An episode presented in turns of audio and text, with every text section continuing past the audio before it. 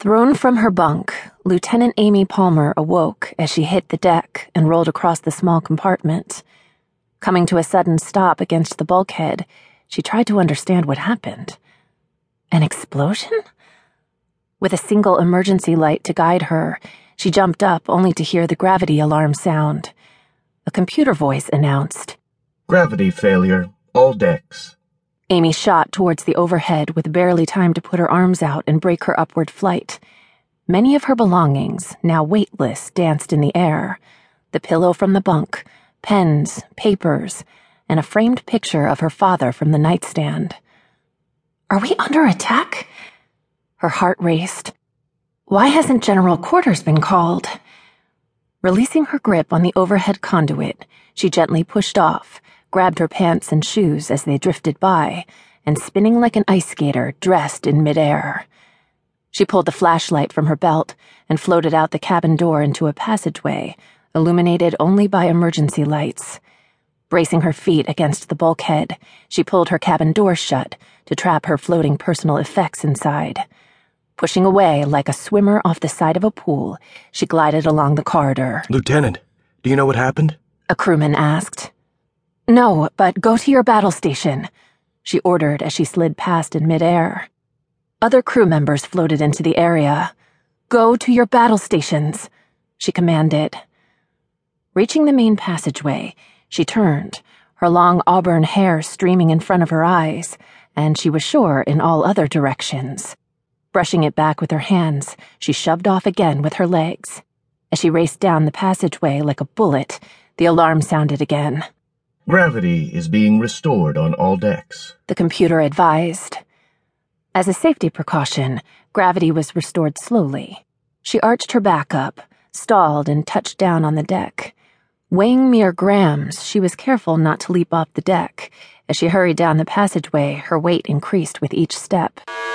General Quarters, General Quarters. All hands man your battle stations. It was almost a relief to hear the expected announcement and the klaxon. As she stepped onto the bridge, she heard a technician inform the captain. Gravity has been restored to normal. Captain Harris nodded. Amy paused a second to scan the holographic projection at the far end of the bridge. It showed the Altair star and several planets in the system, but no enemy ships. Moving to the side, she passed the unmanned engineering station and took up her position as Environmental Systems Officer. Normally, the intelligence officer, Lieutenant Marcus Ralston, would be alongside her, but she didn't see him. Only after ensuring all her systems were functioning and her people were alive and on station did she again look around the bridge.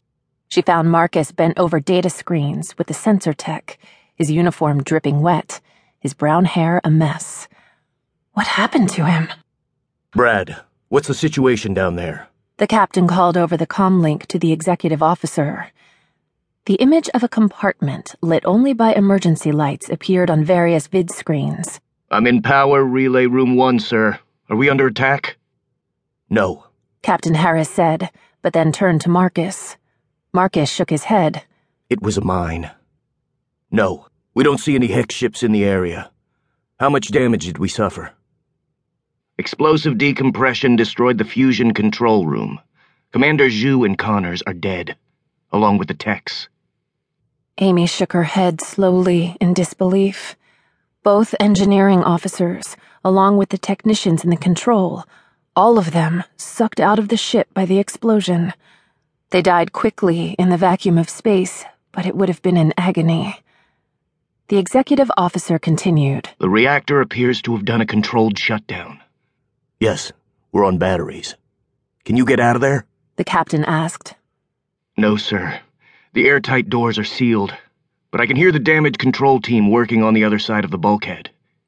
Moments later, everyone on the bridge watched over the video link as the damage control team opened the airtight door, entered, and sealed it behind them. Brad quickly advised them the compartment was venting atmosphere, and they went to find the leak. Can you get into the fusion control room? Captain Harris asked over the comlink. The bias drive is down, and we may be in a minefield.